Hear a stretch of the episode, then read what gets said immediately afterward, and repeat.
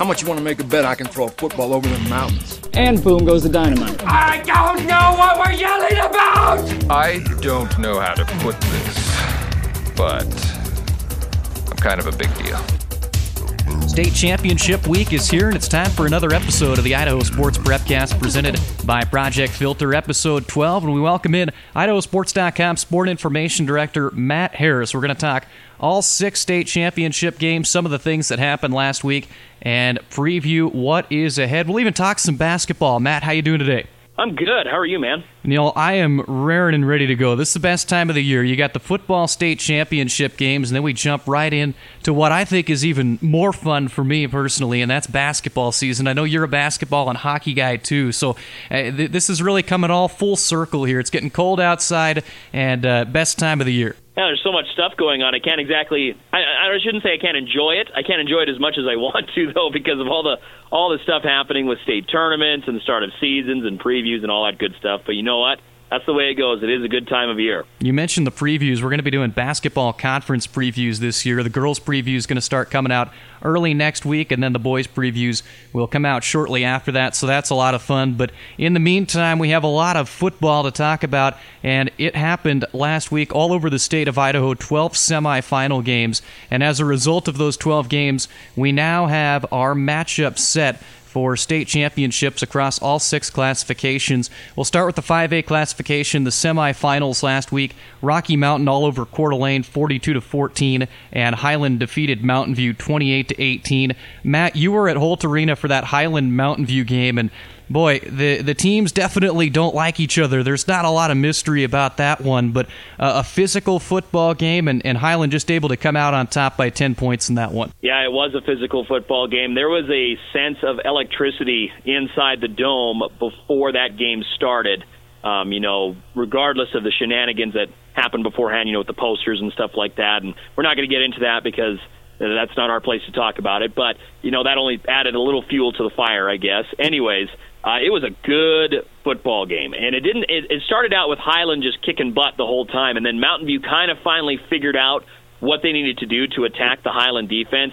And I think really a lot of it was, you know, it, it came too little, too late. They ran out of time, and uh, Highland got off to that that sizzling start, twenty-one to six at halftime, and it was uh, just a matter of Highland being able to make the right adjustments to keep Mountain View at bay. Yeah, and it seems like Landon Nemuzio has just had such an impressive season here, especially late, as he ran the football 23 times for 146 yards and a touchdown last week. He also is a big factor in the receiving game, but one of the things that you've seen the last couple of weeks with these Highland Rams is they're running the Wildcat. They put Easton Durham back there, and it's a completely different look for the Rams that defenses have to scout up for. Yeah, you know, I've, I've called it the wild ram on our broadcasts, um, and it's it's quite effective. You know, it feels like once they get uh, once Highland gets really inside the ten, you know, down in the red zone and whatnot, that they start to they bring Easton Durham out and they and they try to catch a defense off guard. And uh, the past couple of times that I've seen them play, I know they ran it against I believe it was Rigby to end the regular season. I know they ran it against Eagle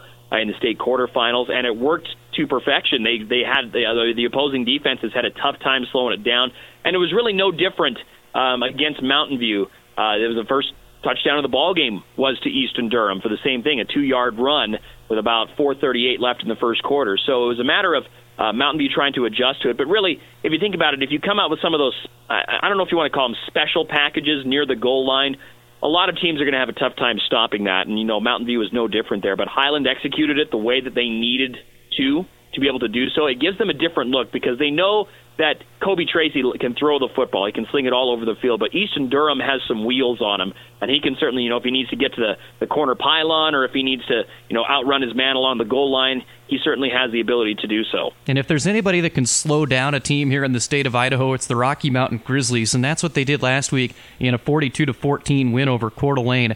And a lot of it has to do with how much they control the football as well. Nick Romano, three touchdowns rushing, 205 yards. Obviously, you got Garrett Beck and Jackson Paps with interceptions last week in the football game for Rocky Mountain. Their defense, the lowest scoring against average in the state of Idaho in the 5A classification. They come into this game against the Highland Rams, and they're looking to do the same thing that they've done to their opponents all year against Highland. It's a tall task, but like I mentioned, you know, Rocky Mountain, they've got a defensive guy as their head coach and Chris Kulig, and now they've got Scott Kreiner as their offensive coordinator, and it seemed to really just all come back together last week as they played their most complete football game since the Eagle game back on October the 4th. Well, and it feels like they've had a lot of uh, blowouts, is what it kind of feels like, Sven. And so I, th- I think a question coming in is, you know, are they going to be tested in playing a full four quarters, you know, heading into the state championship game? And I think we got our answer against Coeur d'Alene. And I mean, a 42 to 14 victory, you know, against the number two ranked team in the state, that's pretty dang good.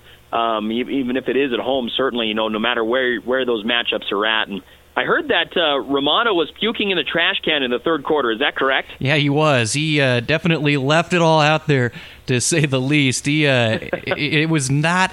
Um, the best he's ever felt, but he went out there and still ran for over 200 yards. So if he can do that when he's sick, I, I don't even want to know what he's like when he's 100 percent. Boy, that's just that's just tough right there. That's that's being that's being a tough that's being a tough football player and being strong and just realizing you need to come through in the clutch for your teammates and you know, Rocky Mountain is just a very complete football team. They have a lot of weapons, and like you mentioned, I mean, if there if there is a team that is going to slow anyone down, it could very well be Rocky Mountain. And I think this state championship game on Saturday morning is going to be very, very, uh, very interesting. It's going to be can because we obviously we talked about Highlands defense last year, right? led by Tommy Togiai, Coleman Farnsworth, among others. They they only gave up you know 10, 11 points per game. Now Rocky Mountain comes in and they're having the same sort of defense, if not better, than what Highland had last year. It's going to be a fun game to watch to see how these two teams match up because both of these teams are just so physical. They're so football. They have that football mentality that they're not going to let anything slow them down this could be a very, very physical football game. Uh, an interesting way to kick off your Saturday, certainly. Yeah, and the game last year in the 5A state championship of 14 to 8 final in that one. Highland defeated Coeur d'Alene. So the Rams are the defending state champions, but they come into this game, and I would say from an outside perspective, they're seen as slight underdogs. And the reason for that, Rocky Mountain is undefeated. We mentioned their defense. They've got a lot of kids that performed well last season as well. And uh, really, for the Rams, it's going to be how can they come in here and wake up in the morning at 10 a.m. Is uh, it's never easy. Rocky Mountain's going to wake up their own beds. They're going to head out there, not have to travel anywhere. It's a different story for the Highland Rams. Both these teams are excited to be playing, obviously, at Albertson Stadium here at Boise State, uh, some less than others. But uh, you look at it, and I think that this matchup has the potential to be similar to last year with that low scoring type style. Yeah, it's one of those things where it's it's the the odds. I don't want to say the odds are stacked against Highland, but let's face the facts. They have to travel on the road. They have an early Saturday game. They're not going to be in their own beds. There's, uh, I heard that their cheerleaders and their band aren't going to be there as well because they had other commitments potentially. I don't know if that's true or not, uh, but I had heard that. I had seen that on social media. There's a lot of things here that you know for Highland they're going to have to go up against the odds. But you know what they're going to do? They're going to use that as fuel for themselves, saying, you know what, it's us against the world. Kind of that kind of a feeling uh, that they feel like they're going to have. And plus, I mean, the target is still on their backs as the state champion, so they have to take a little bit of pride knowing that, first of all, that the target is even there because they are the defending state champs. Uh, but they're they're willing to go up against the odds, and you know that they're going to be ready come Saturday morning.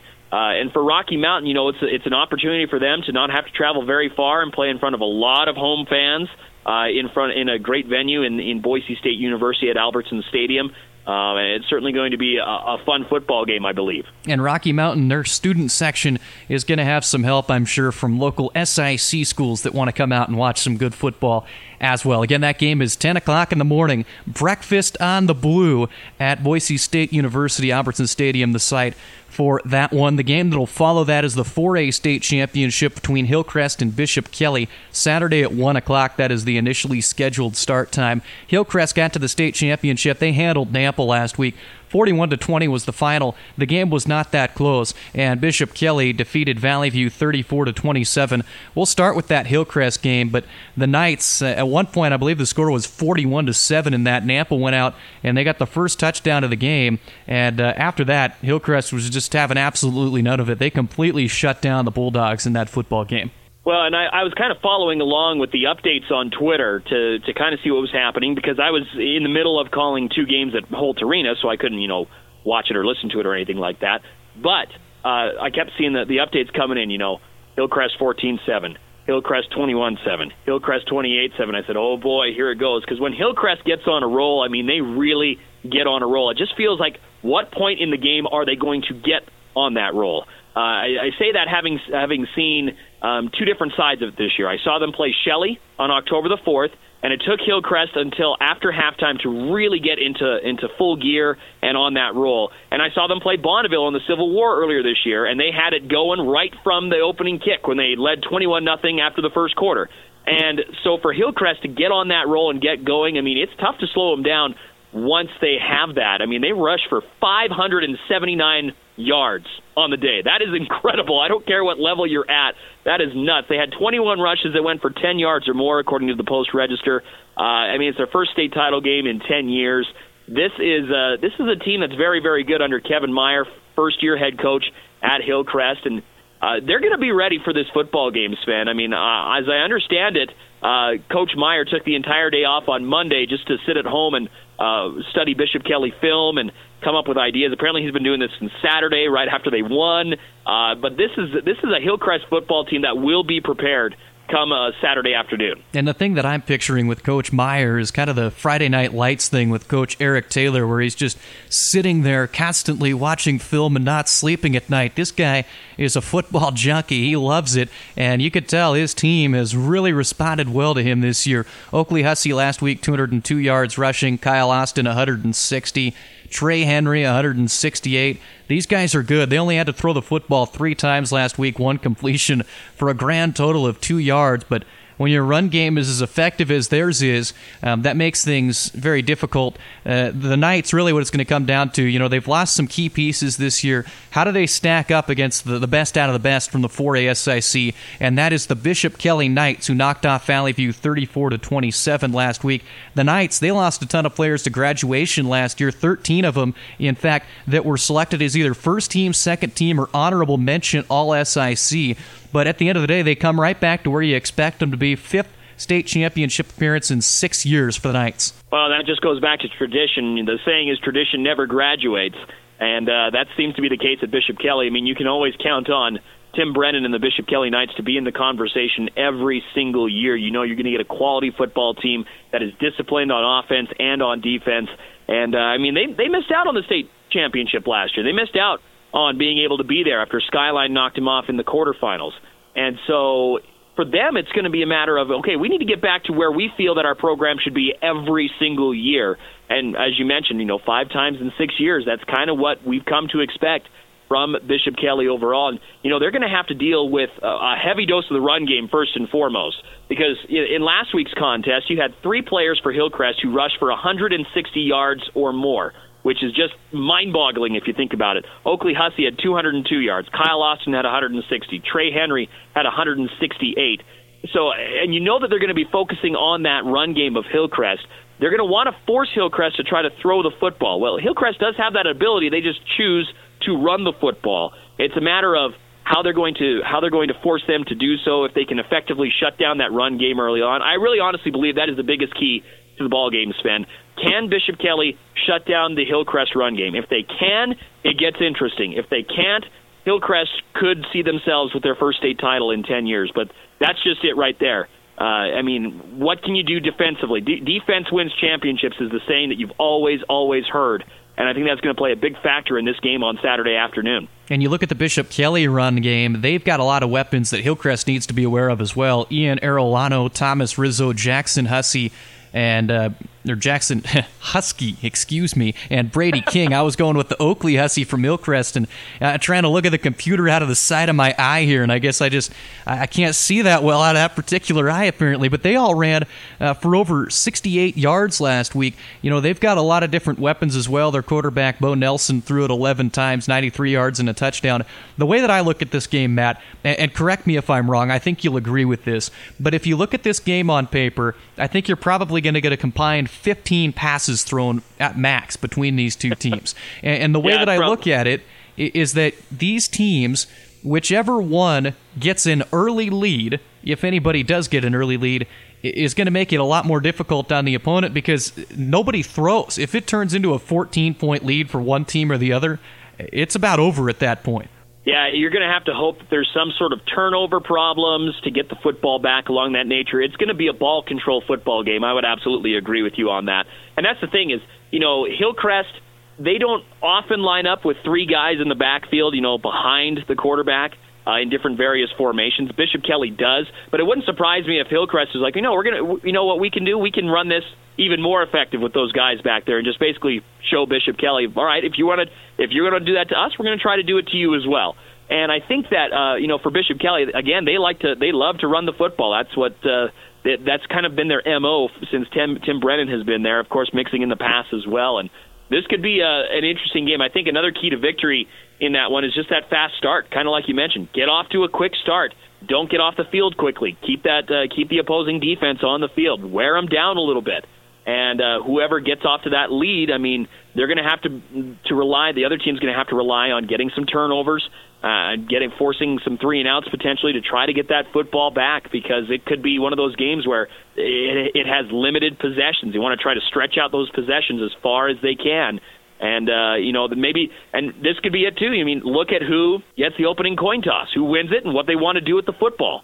I mean, that could play a factor in it as well, especially if you're trying to stretch out uh, the possessions. Who's going to want to get the football first? Who's going to want to try to strike first? There's so many different things you could look at with this matchup. It's a very intriguing football matchup. And I think that both these games have the potential to be pretty good in the 5A and 4A ranks. They're at Albertson Stadium on Saturday, 10 o'clock and 1 o'clock for the kickoff games. Another one that I know we've had circled for a long time. We looked at the bracket at the beginning and we thought we might get this, and it turned out to be just the case. Sugar Salem's going to play Homedale on Saturday at 1 o'clock from Middleton High School. Sugar Salem handled Kimberly 56 to 27, and Homedale knocked off Timberlake 35 to 20 in a tough game up there in a little bit of conditions. Uh, Sugar Salem, Kimberly, that's the game I want to start with. You were at that one and you kind of saw what made it work for the Diggers to get that victory. Well, first of all, I would say it's resiliency because the the game started about as poorly as you could have with with Sam Parkinson fumbling the football twice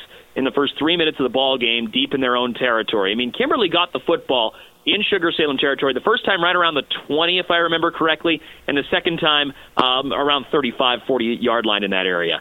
And it, it, from a perspective of getting off to a fast start, that's about the worst you could start off at. But it's interesting because they forced Kimberly uh, to a three and out, or excuse me, to a, a fourth four and out because they they forced a turnover on downs, and then Kimberly missed a field goal on the second opportunity.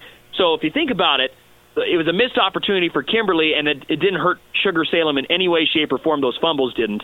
But then they got the offense rolling, and then it got rolling in a big, big manner. And if this this game could have been over by halftime, it very well could have.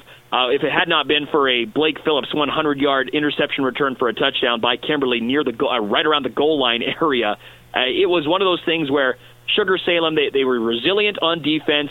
They stuck to their assignment-oriented football, and they got they were able to slow down Kimberly in the end um, you know, overall on defense. But the offense showed up to play in a major way overall. I mean, you look at uh, Sugar Salem's Tanner Harris. Okay, Sugar Salem in the past few years they've been run, run, run, run, run. Maybe we'll think about passing. That's kind of what they wanted to do. They didn't really have a natural quarterback. Well, Tanner Harris comes in to, uh, uh into the game on Saturday, goes 11 of 13 passing for 315 yards and three touchdowns, plus that pick six that was uh, mentioned earlier.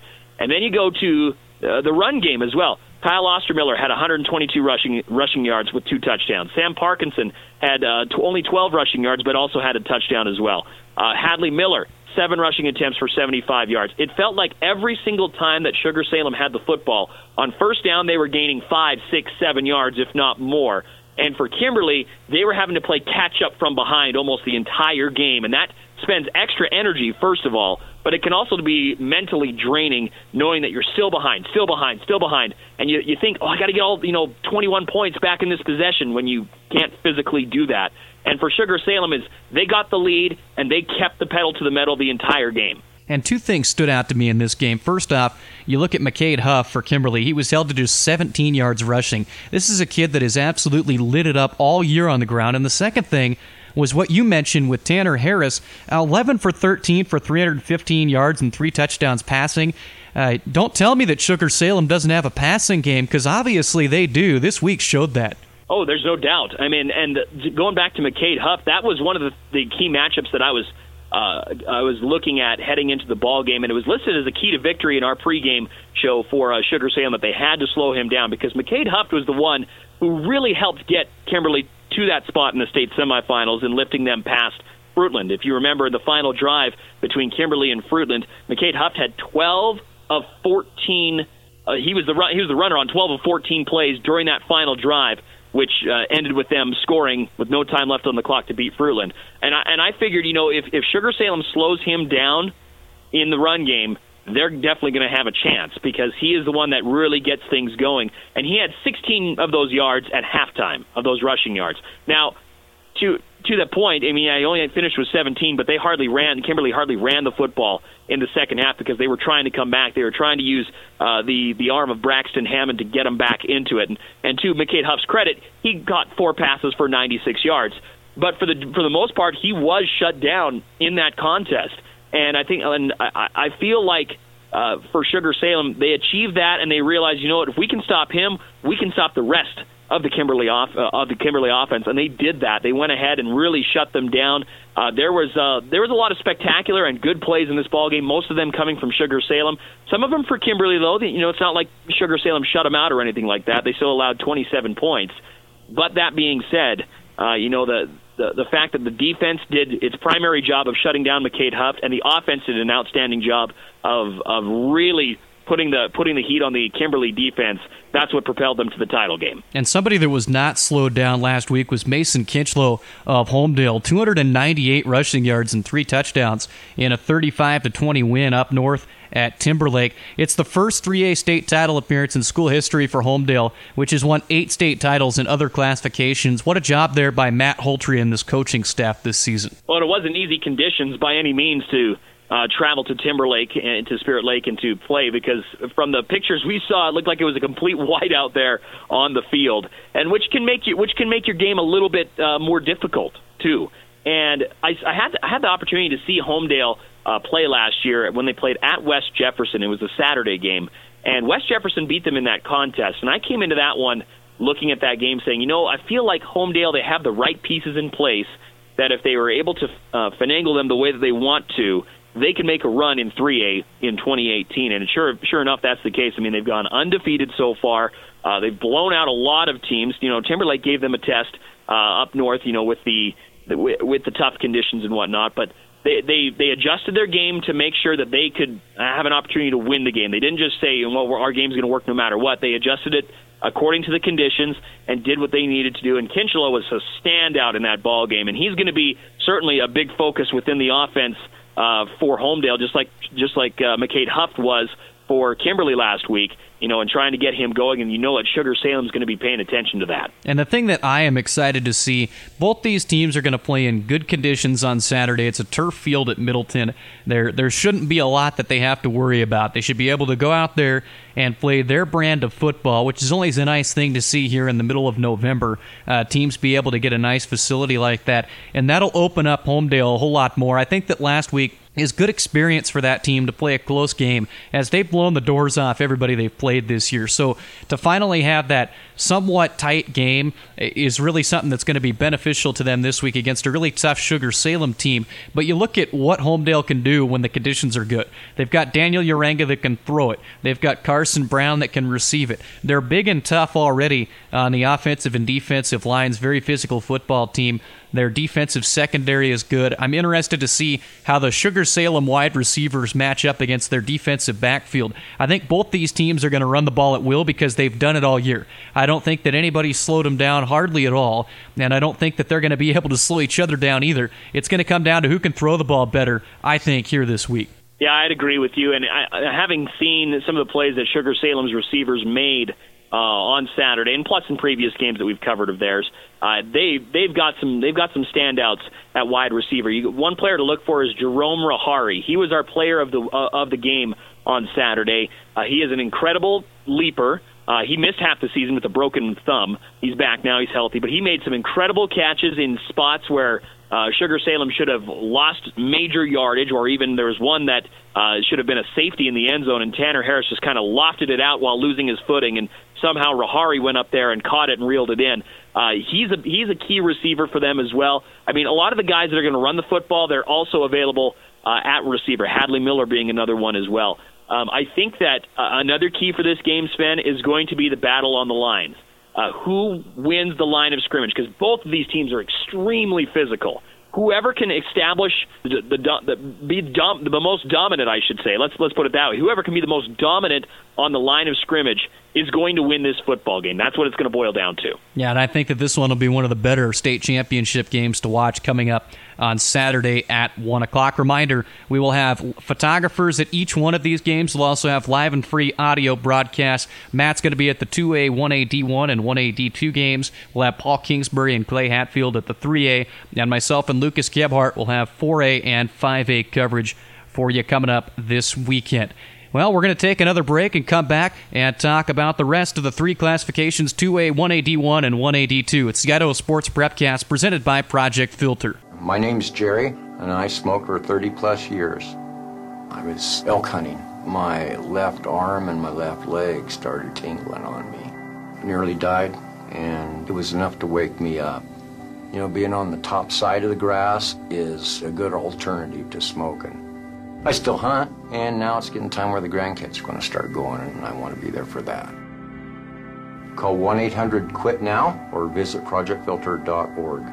Cable One brings high speed internet to the greatest town on earth, yours.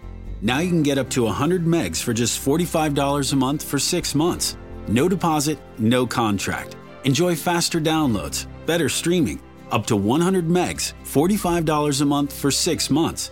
Connecting is easy Call 877 687 1427 or visit cable1.net today.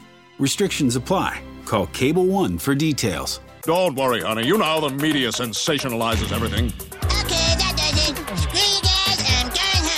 Play to win the game. I thought that would be big news. You thought what would be big news? Three more state championship football games to discuss here on the Idaho Sports Prepcast presented by Project Filter. Matt Harris still our guest on the phone line. And Matt, this is a classification you've seen a lot of teams play this year. The 2A ranks, it'll be Declo taking on the North Fremont Huskies here in the state championship game coming up on Friday at 5:30 from Holt Arena in Pocatello. Declo defeated Westside 61 to 28 last week. Grangeville all over North Fremont by a final score of 57 to 28. So you look at this game, uh, both teams obviously have a lot of offensive firepower. Not going to be easy to slow down either side. Not at all. I mean, this is a, I mean, it's a battle of undefeated teams. First of all, uh, not too often that you get that in the state championship game, but it's certainly uh, going to be a fun, fun factor just looking at it from that aspect that both teams are undefeated. But then seeing how the styles of play matchup as well. I mean, you look at Declo, everyone just thinks, oh, it's Keegan Duncan. No, no, it's more than Keegan Duncan.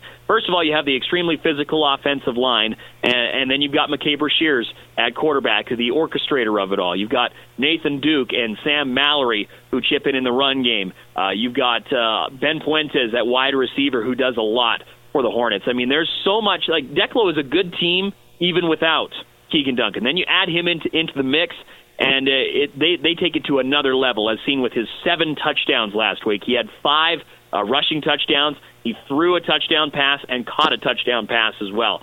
Then on the opposite side, you look at North Fremont. This is a team that for the last four years they've been kind of stuck at six and four, six and four, five and four, six and four, kind of right in that area. And last year they lost their quarterback Garrett Hawks to an ankle injury on the first play of the game against Salmon in conference play, and that kind of really did them in because they didn't have a ton of experience at quarterback. Well, this year they bring back literally everyone from last year's team that played at all, and they you, you've seen how efficiently they run the the triple option, their their option attack. It is just fun to watch that football team play because you don't know where the football is going. You know that it's it's kind of like the Stockton and Malone pick and roll from back in the day. You know it's coming, you just don't quite know how to stop it, and that's what's going to be the the interesting contrast here because no one, no one has really had an easy time slowing down North Fremont this year. Can Declo's defense slow them down? On the uh, opposite side, who can slow down Declo's offense. So there's just so many storylines going into this game. And if, if somebody has been completely living under a rock this year in Idaho and has no idea about either of these two teams, Keegan Duncan is a Boise State commit. He had seven touchdowns last week, you mentioned. He was well over uh, 400 well you got 234 rushing yards. We'll just give you the numbers. 119 receiving yards even threw for 36 yards. He does returns for him. He plays defense. And then you've got garrett hawks for north fremont and he goes big as well. Uh, 228 rushing yards last week if you look at the 2A classification, and again, if people have been under rocks and they don't know this, these are probably the two best athletes in 2A all across the state, and that kind of goes together for all sports, as both play basketball as well. This is just one of those matchups that you're really excited to kind of see those two players, but then you got to remember, boy, there's a lot of other good things happening here today. You talk about Declo and some of their other key pieces. North Fremont has Riggin Cordingly, who ran for a big yardage total last week of 185 yards. Blake Oberhansley had 150. These guys, we mentioned Hillcrest total of 579. North Fremont almost eclipsed that. They had 575 last week. I really like this matchup, and, even you go even further. We'll even analyze it even more. Ben Lenz, the current head coach of North Fremont, the last time that North Fremont played in a state title game was 1989. Guess who was on the team? Ben Lenz. So there's a lot going on in this game. And so was his assistant coach Shannon Hill, who's also the boys basketball coach at North Fremont. And so I mean there's there's a ton going on in this football game, all sorts of storylines, but and you know, for North Fremont, a lot of people will say, okay, they run they run the option and Garrett Hawks is the man for them, who, who under center, who kind of orchestrates everything. Well, who else stands out for them? You kind of mentioned Blake Oberhansley and Riggin Cordingly as well, but you got to look at guys like Bryson Fisher. You got to look at guys like Luke Hill or Chris Hansen. Those guys who don't get as as much action, but they play just as key as key or pivotal of a role. But another thing to look at though is the the lines for both of these teams. The offensive lines for these teams are really what gets them going. If you don't have excellent blocking, you're not going to have any sort of a run game. And that's especially true in an option offense like with what North Fremont has. And so for them to be able to have that amount of quality blocking that they have, you know, you look at guys like Drew Hill on the line or Rafael Rivas or Jordan Hess, all those sort of all those guys on the line. I'm sure I missed a few there. Uh, Legend Curbs, Bracken Dye. Um, all they what they do is they help set the tone, and kind of like we mentioned with the with the 3A uh, state championship preview. I really think a lot of this is going to come down to who can establish dominance on the line of scrimmage. If one team does it more than the other, they're going to have an increased chance of winning that ball game. If it's kind of even, boy, it, it could be a very interesting football game. I think it's going to be an interesting football game regardless. You know, both these teams are so well coached. Uh, and they, they, I mean, obviously Declo has a little bit more playoff experience than North Fremont does, but I mean, you don't make it to the state championship game just purely on previous experience. You make it on talent, you make it on coaching, you make it on smart decisions, and both these teams are as good as it gets. And that 2A state championship game is the first of a doubleheader there on Friday at Holt Arena. Again, that game is at 5:30. The game that follows it is the 1A D1 state championship game between the Oakley Hornets and the Valley Vikings, a rematch of a game earlier this year where Valley handled Oakley 50 to 8. It'll be a very different looking game this time around as Oakley's got so many players that were injured and beat up earlier this season. They're back on the field, and you look at it, an impressive win against Prairie last week, 26 to 22. Valley squeaked by Wilder 42 to 40. You saw both of these games. I think the 1A D1 classification had as good a football as any ranks at Idaho last weekend. Boy, I mean, both of those games, the Prairie Oakley game and the Valley Wilder game, were as good as it gets. I mean, it came down to the wire in both of them. Uh, let's talk about the Valley Wilder game for just a second here. I mean, Wilder uh, credit to them, they weren't given much respect in the media poll or the coaches poll this year, and they did everything. They gave Valley everything they could handle. I mean, Wilder was driving. They're down to about their nine yard line, I believe, if I can remember correctly, and they threw an interception at the goal line on a play that a lot of uh, a lot of offensive coordinators would have called, just a quick slant uh, to the inside, right along the goal line, and seeing if you could get in there. And that was as good of a game as you will see. There were some standout performances. Valley stood just a little bit taller. Jason Hardy, the quarterback for Valley, also came away with the uh, game sealing interception uh, on the afternoon. I mean, he played well. Zach Gomez played extremely well. Nick Anderson and Alex Corum played uh, very, very well and had big impacts in that ball game. And then you go to the Oakley side, the Oakley Prairie contest, where, as you mentioned, you know they've had a ton of injuries this year. Had Oakley, and they got some of those kids back, and they played extremely well. Jake Pulsifer was one that was certainly was going to be keyed on, you know, for his versatility. He had four touchdowns in the state quarterfinals uh, against Idaho City in a myriad of ways. Uh, you look at Chandler Jones, who stepped in under center. He's normally a, a wide receiver, but he stepped in under center to replace Tate Cranny, who's basically done for the year. Although for, with uh, various knee injuries, although he did play some snaps uh, in spot duty, uh, but uh, Chandler Jones played extremely well. He handled the, the pressure relatively well. Uh, Austin Bedke and Josh Nyman were the big uh, players in the run game to look for. And, uh, you know, Bedke went out for a little bit. He had a, what looked like some serious cramping happening, happening in his legs. Uh, that forced him out for a little bit. He eventually did come back, and you know they ran for hard yards. They set the tone on defense. Uh, this is going to be a lot different football game than it was earlier this year when Valley won 50 to 8. There's no way that that happens again in my opinion. I don't see a 42 point blowout. I see this being a very very close contest this year, kind of like what we expected that first game to be. Not knowing about the Oakley injuries, I think this is going to be a lot better football game this time around. So prior to going fully in depth on this game, I want to take away something I thought was pretty cool from that Oakley Prairie game last week. You mentioned their quarterback, Tate Cranny, is out for the season, but they suited him up and he was able to head out to the field. Final play of the game, he took the knee and then celebrated the win with his teammates. I thought that was a really cool gesture from their coaching staff, Cade Craner, and everybody else that thought that through and came up with the idea. He's a player that's meant so much for the program, and he's just been so beat up in his high school career with injuries.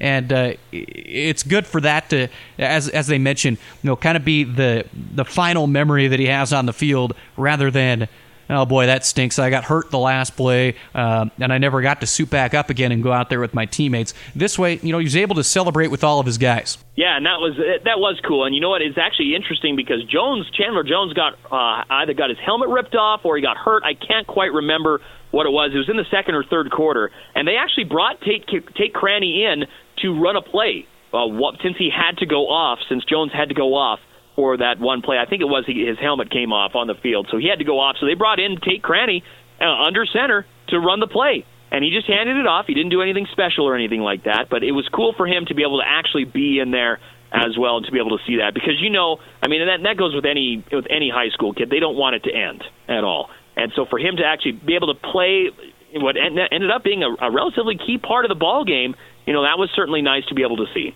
And if there's anybody that's familiar with the guy that is going to take the snaps under center in this state championship game in Chandler Jones, it's the Valley Vikings. Nobody wants to face Chandler Jones. He's such an athlete.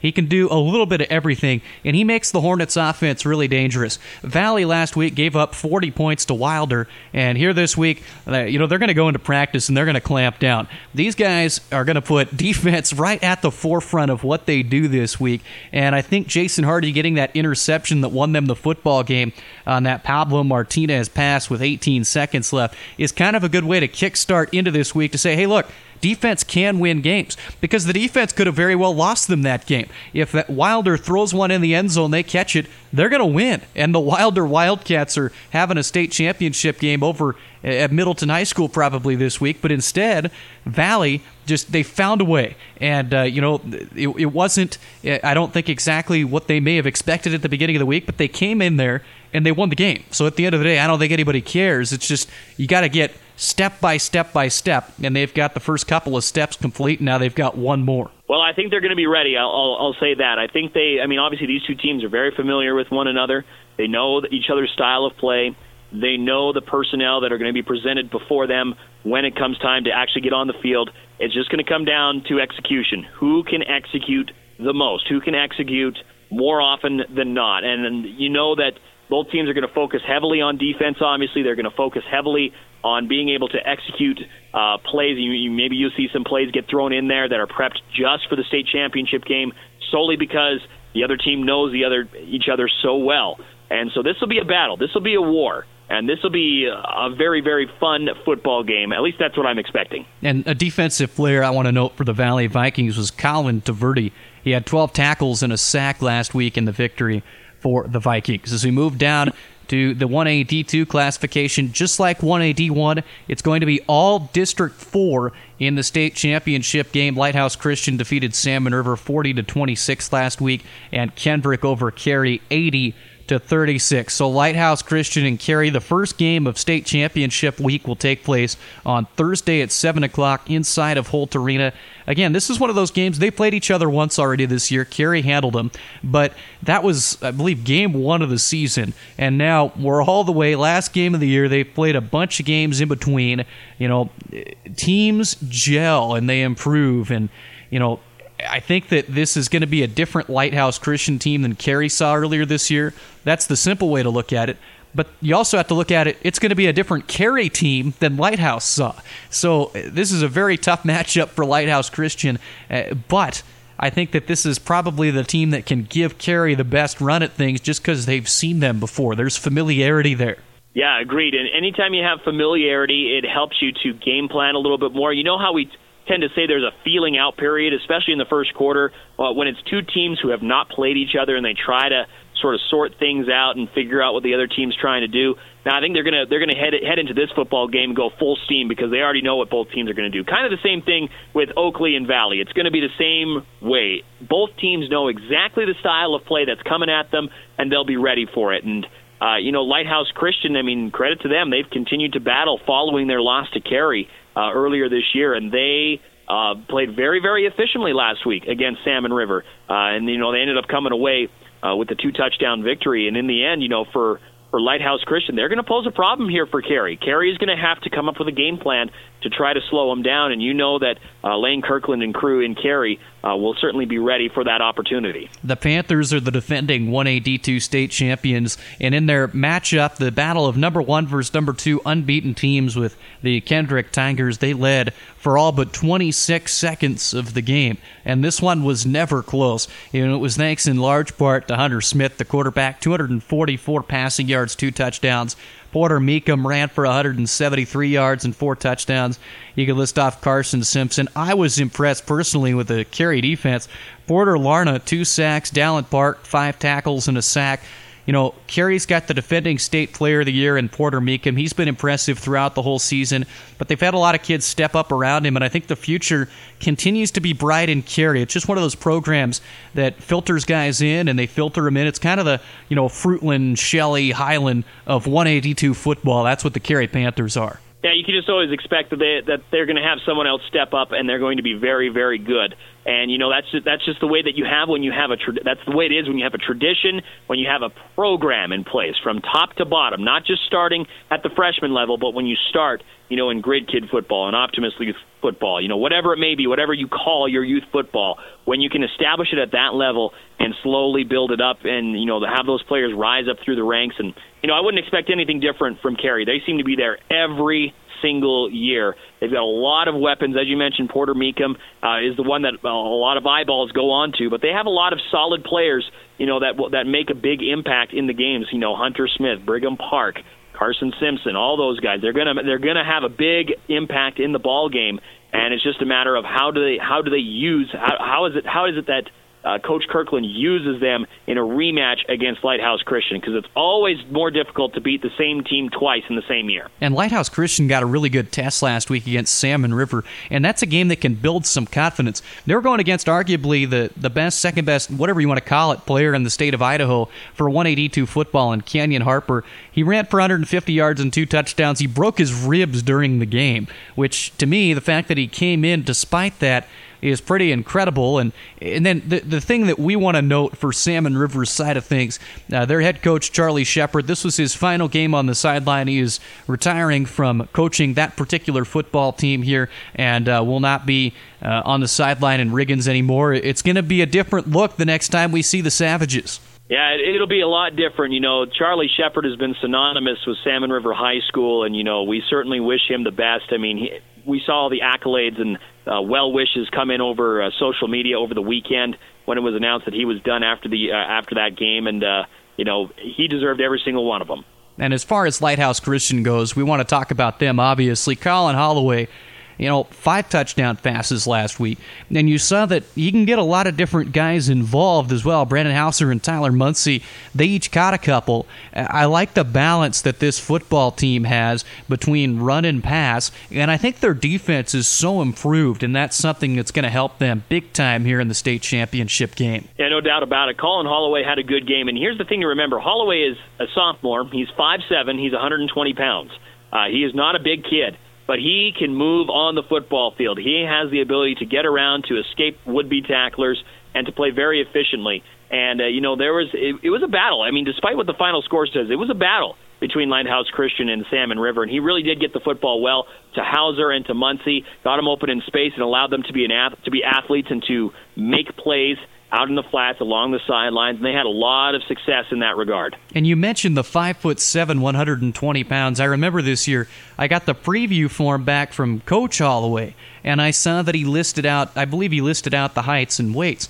And I thought, boy, this is incredible. Their starting quarterback is five seven, and he played as a freshman. And then you go to watch him.